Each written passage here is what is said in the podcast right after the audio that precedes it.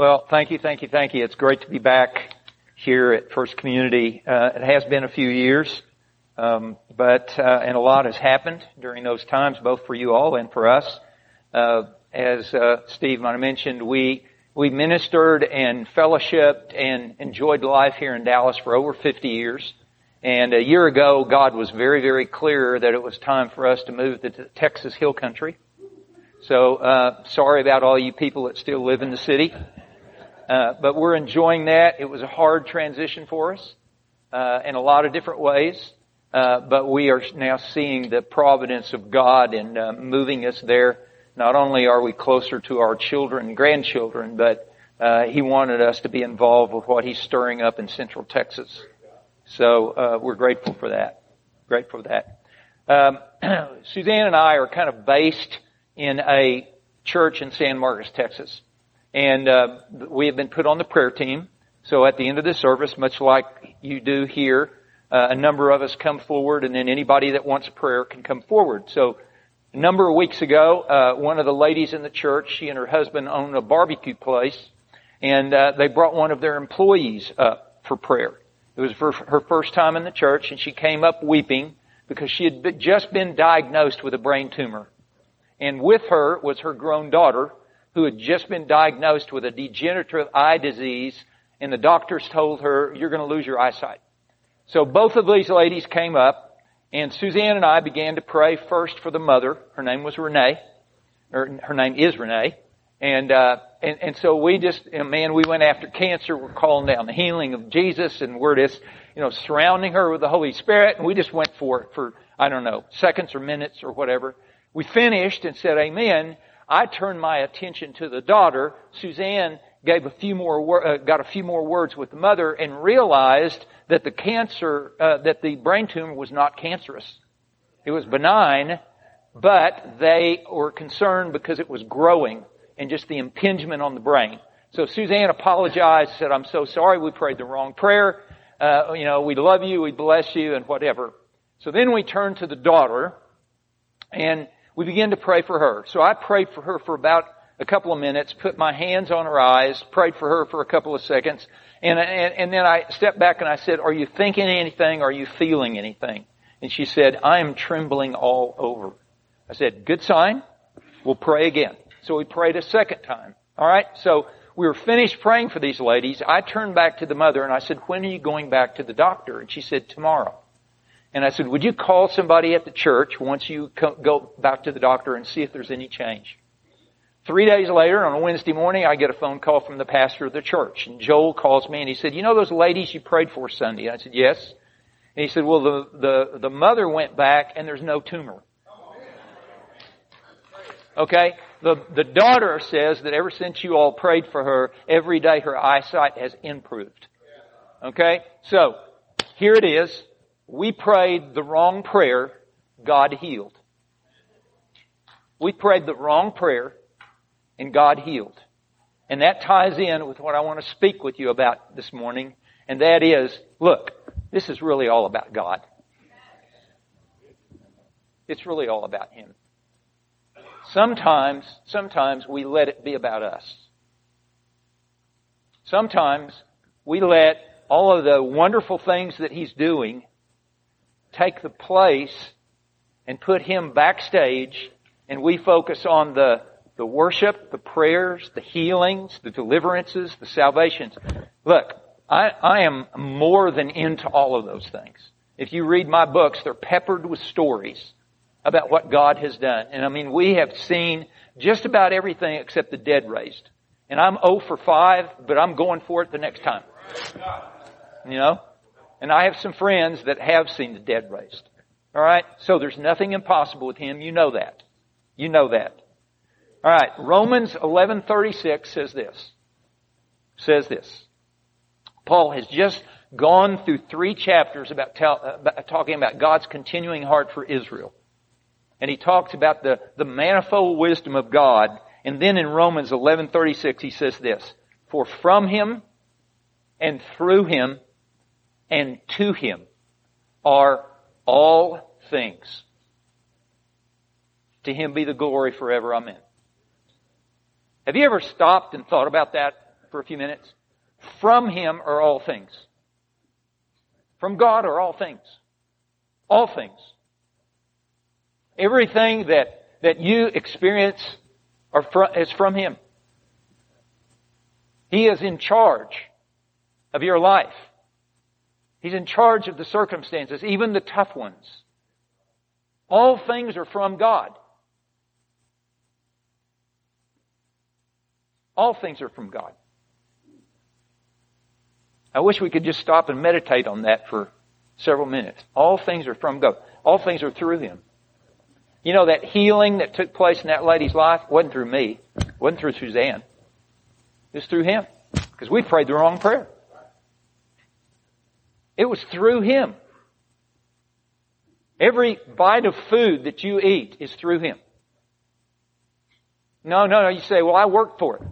Who gave you the strength? Who gave you the brains to work for it? All things are through Him. All of the gifts of the Spirit, they're through Him. All healing, deliverance, salvation, reconciliation, it's through Him. He does it. We don't. We just cooperate. And then all things are to Him. All things are to Him. I'm going to get to that in just a minute. I want us to focus on what, about, what God is about in all of these things. And what is, what He's about is Himself. He's about Himself. First of all, when it's about God, it's about His glory. We sang about it this morning. It's about His glory. I'm going to read to you a very familiar passage from Ephesians chapter 1. Ephesians chapter 1, beginning in verse 3. Now, this is interesting because in the Greek text of Ephesians 1, Paul takes a very, very deep breath and he just starts spouting out one long sentence until we get to verse 14. Verses 3 through 14 is one long sentence. Uh, we break it up just to make it a little more understandable. And so I'm not going to try to make it one long sentence this morning. Verse 3, Ephesians 1. Blessed be the God and Father of our Lord Jesus Christ who has blessed us with every spiritual blessing in the heavenly places in Christ, just as He chose Him before the foundation of the world that we would be holy and blameless before Him. In love, He predestined us to adoption as sons through Jesus Christ to Himself, according to the kind intention of His will, to the praise of the glory of His grace, which He freely bestowed on us in the Beloved. In Him we have redemption through His blood, the forgiveness of our trespasses according to the riches of His grace, which He lavished on us in all wisdom and insight. He made known to us the mystery of His will according to His kind intention, which He purposed in Him with a view to the administration suitable to the fullness of time, that is the summing up of all things in Christ. Things in the heavens and things on the earth. In Him also we have obtained an inheritance, having been predestined according to His purpose, who works all things after the counsel of His will, to the end that we who are the first to hope in Christ would be to the praise of His glory. In Him you also, after listening to the message of the truth, the gospel of your salvation, having also believed, you were sealed in Him with the Holy Spirit of promise, who is given as a pledge of our inheritance with a view to the redemption of God's own possession to the praise of His glory. Have you ever read it that way? His. Him. Him. Himself. He. It's about Him. We get the benefit. I mean, Paul's talking about the benefit, every spiritual blessing we get, but it's about what He's done. It's what He's doing. It's what He's purposed. And it's to His glory. All of it is. All of it is. Incidentally, you know, years ago, uh, I sat down one day. I was I was getting ready to pray, and the Lord brought this passage and one other passage in Second Peter one to my mind. And here it says we've been given every spiritual blessing in the heavenly places in Christ. In Second Peter one, it says we've been given everything that pertains to life and godliness. So I thought, okay, if I've been given every spiritual blessing, and I've been given everything that pertains to life and godliness, what do I ask for? It changed my prayer life. You know what? I don't ask for very many things anymore. I mean, I ask for things for other people, but for myself, I don't ask. This is my prayer for myself. Lord, help me access what you've already given me. There is a huge warehouse of resources, many of which are untouched by us. Because we think we have to do something for it.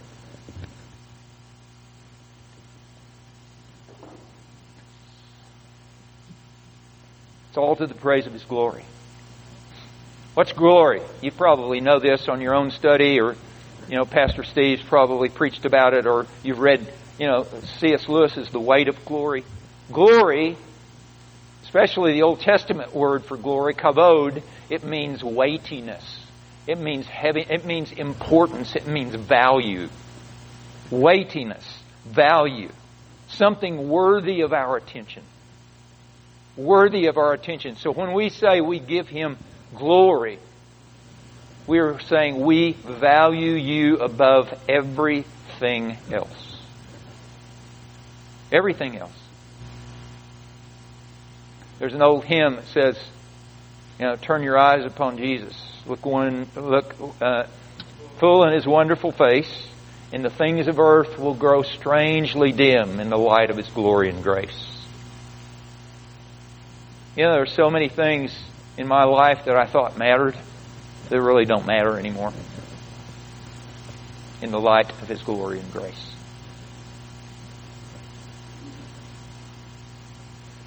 Listen to just a few other verses about His glory. 1 Corinthians 10:13 whatever you do, do for His glory.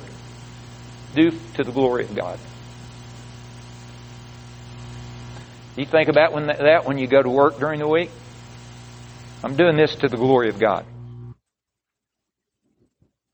I want to go shop at the local supermarket. I want to do it to the glory of God.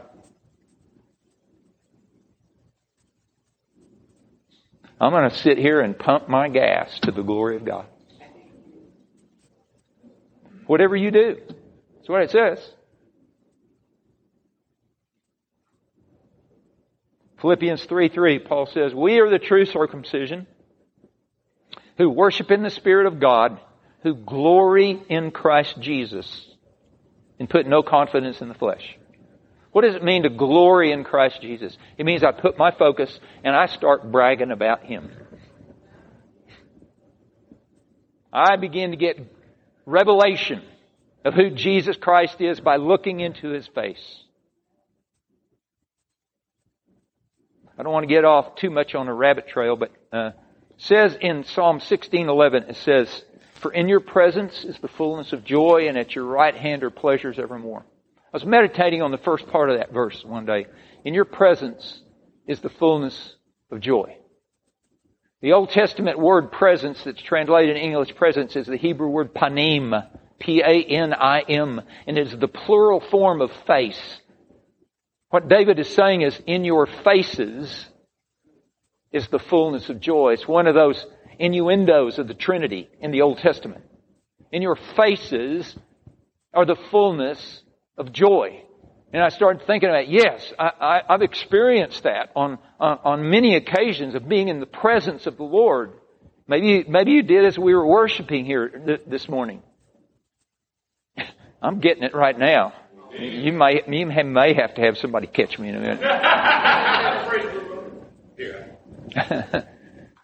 but then I realized something. I realized something. It's not just my joy that's in His presence, it's His joy being in my presence. When we're in His presence, oh my gosh. You know, th- those of you that, that, that have children, those of us that have grandchildren, when our children and our grandchildren are in our presence, I have a lot of joy. Well, most of the time. Your presence is the fullness of joy. It's in your presence that I experience that. I don't know where to insert this in, in my speaking here, but I have four great passions in my life right now. This stage of my life. One is His presence. I want to always know and be aware. I want my spiritual senses to be heightened. That's what I wrote about in that book, Deep, From Deep Within. I want my spiritual senses heightened all of the time to know His presence. I walk into a target. I walk in I don't do this all the time, but I walk in I go, God, what are you doing here? Where can I participate? I know you're here.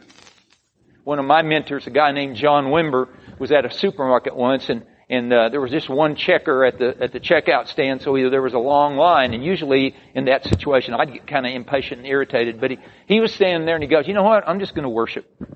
So he closes his eyes and just comes into the presence of the Lord. And he's just there and there, and, and for, you know, I don't know how long it was, but all of a sudden he kind of opens his eyes a little bit, and the lady in front of him is going like,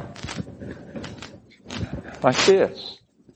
And he just leans over and smiles, and he goes, he feels really good, doesn't he? Presence. Second great passion is he communicates with us.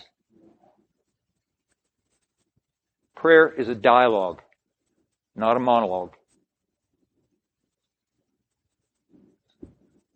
Do we, do I, give as much time in my prayer time to listening as I do talking?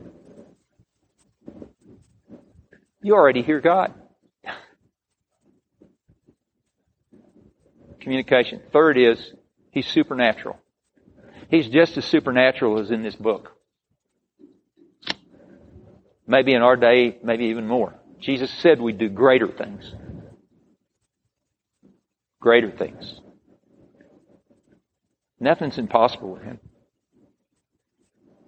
We've seen him multiply food at least twice, maybe three times. We've seen, we've seen him turn t- tornadoes away twice. There's nothing impossible with him. There's no person far enough away from him that he cannot bring back.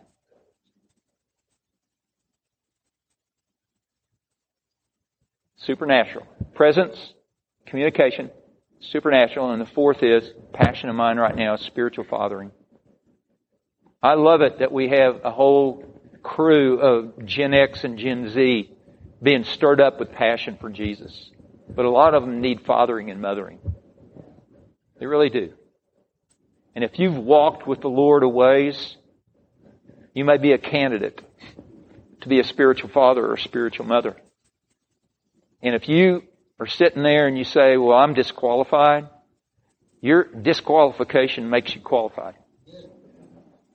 Because if you think you're disqualified, God said, I got something to work with. And you know what? These younger people, they need to, they need to know as much about your failures as they do about your successes. What have you, what have you done about your failures? Have you learned from them? Did you, when you got knocked down, did you get back up?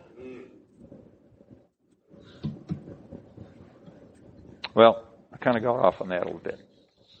But listen to this about the glory of God. In John 17, the high priestly prayer of Jesus, he starts it off by saying, Father, glorify the Son that the Son may glorify you. Even the Son glorifies God. Even the Son glorifies the Father. And he says in the upper room discourse that the Holy Spirit glorifies the Son. Even the Trinity is sitting there giving glory to one another. I want to get in on that. I want to get in on that. It's all about Him. It's about His glory. Secondly, it's all about His praise. Did you notice when I read Ephesians 1 three times in that long sentence, Paul puts in there to the praise of His glory. To the praise of His glory. To the praise of His glory. Praise is recognition of Him. It's the recognition of who He is, of what He's doing. of His activity. It's the recognition of His importance. I recognize you, God. When I praise you, I am aware of your greatness and of your goodness.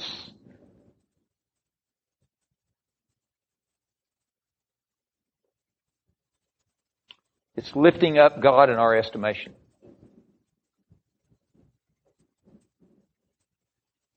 Have you ever had praise change your emotions?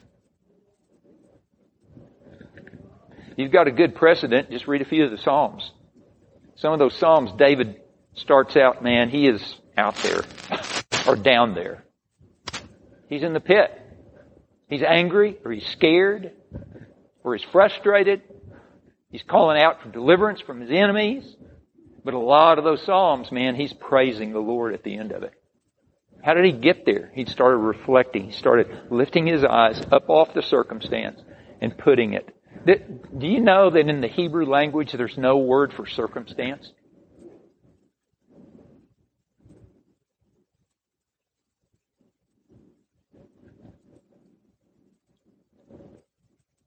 So how do I get inspiration? to praise Him. Read the Psalms. There's a lot in there. And we can praise Him for His Word. We can praise Him for His power. We can praise Him for, we can praise Him individually, we can praise Him corporately. I will praise you in the midst of the righteous, the psalmist says. I can praise it, pray, I, I can take the admonition of the psalmist and I can praise him all day long all day long. Take opportunity to do that. Just throughout your day. Even if you go digital and put it on your phone, alarm. You know, pull up that alarm and it says, praise Him. Oh, praise you, Lord. Praise you. It says, let the people praise you. Let, let all the peoples praise you. Get inspiration from worship, from worship music to praise Him. You know, I hope when, when your wonderful worship team up here singing these songs and everything, you're not a spectator. You're a participant. You say, well, I can't sing. My, my wife and I and our three children, when they were, little, we went to spend a summer in the Philippines, on the southern island of Mindanao in the Philippines. And she was asked to come to speak to a women's group. And when they got there, uh, they uh, invited her to lead them in singing, right? To lead them in singing. Suzanne looked to this lady and she said, I don't sing. And the lady looked at her like, look, you're talking. You can talk. It doesn't sing, sing on tune. When it says sing, sing to the Lord, it doesn't say sing on tune. It says sing. Huh? Joyful noise. That's right. Sometimes it is noise, but to him it's joyful. Um, I think I, I, love the Passion Translation, and a lot of times I spend my devotional in it. And uh, you know those psalms that says, "Sing unto the Lord a new song." One of the footnotes that Brian Simmons makes on one of those one of those uh, passages, one of those phrases, is that every new work of God deserves a new song. Every work of God deserves a new song. So if He does something in your life, just put it, just put it into a little song. Sing Him a new song. Praise Him. Praise Him. And then ask Him what to, what to, uh, what to praise. He'll let you know. So it's all about, it's all about His glory. It's all about His praise. And it's all about thanking Him. There's a difference between praise and thanksgiving. And often they're combined together as I think they're supposed to go together. Praise says, God, you're really, really great. Thanksgiving says, and you've done a good work. You're really, really great. You've done a great job. 1 Thessalonians 5, you know, the verse says, In everything give thanks, for this is God's will for you in Christ Jesus. A lot of times people say, well, what's God's will for me? This is one of the places where it's very clear. Give thanks in everything. My wife says that sometimes you say, thank you, God, and sometimes you say, th- th- th- th- thank you. a little harder. But it says in everything. It says in everything give thanks. Ask Him to sensitize you to what to give, what to give thanks for. I thank Him for my salvation. I thank Him for the Word of God. I thank Him for giving me the Holy Spirit. I thank Him for my wife and my children and my grandchildren. I thank Him for friends. I thank Him for ministry opportunities. I thank Him for the measure of health that He's given me. I thank Him for allowing me to participate in the kingdom ministry that He has allowed in all these stories that I get to tell because I have experienced the kingdom with Him and giving Him the glory and the praise and the thanks for Him doing it all. I thank Him for delivering me from myself.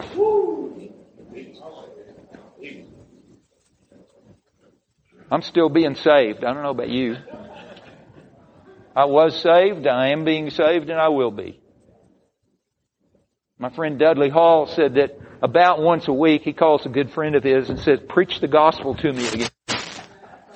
He's been in ministry longer than I have. We need to hear that again. Thank God for our salvation. Thank you. Thank you. Thank you. Gratitude changes us. Being thankful changes us.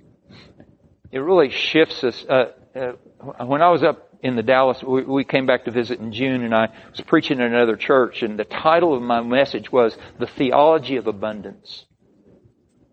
The theology of abundance. And I, and I started off that message by saying, it's been my concern over the last decades or so that I talk to a lot of Christians and they're operating out of a theology of lack.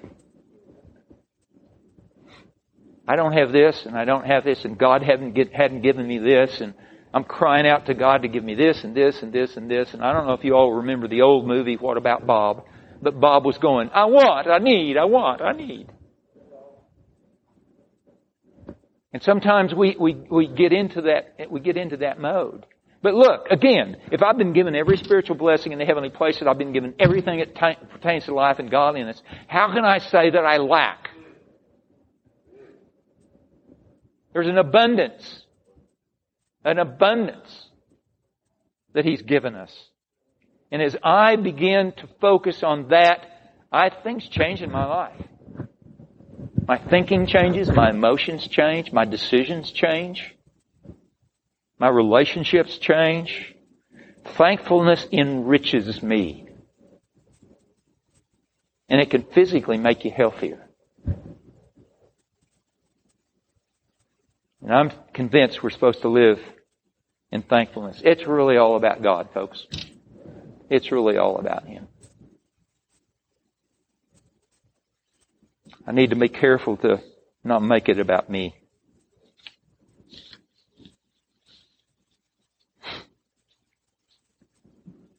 Revelation 4, 9 through 11. And when the living creatures give glory and honor and thanks to Him who sits on the throne to him who lives forever and ever. The 24 elders will fall down before him who sits on the throne and will worship him who lives forever and ever and will cast their crowns before the throne saying, Worthy are you, our Lord and our God, to receive glory and honor and power. For you created all things. And because of your will they existed and were created. I want you to just, everyone, if you can, just right now, just focus on the Lord.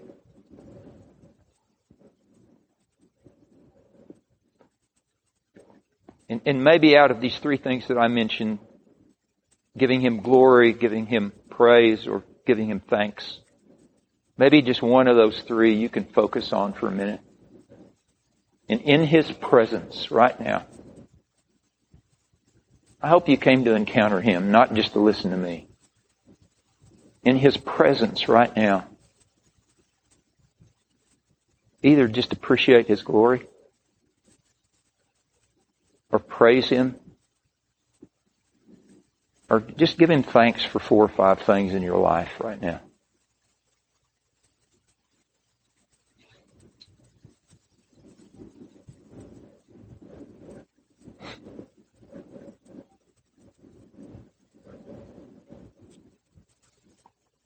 Father, we do declare the truth that it's all about you. Come, Holy Spirit, magnify the Son and the Father to us. Reveal more of who you are and how you work, of your love for us. We do find joy in your presence, Lord. Thank you that you have joy in ours. We do to see you work, Lord. And we love it that you allow us to participate with you. Come and have your way. Come and have your way.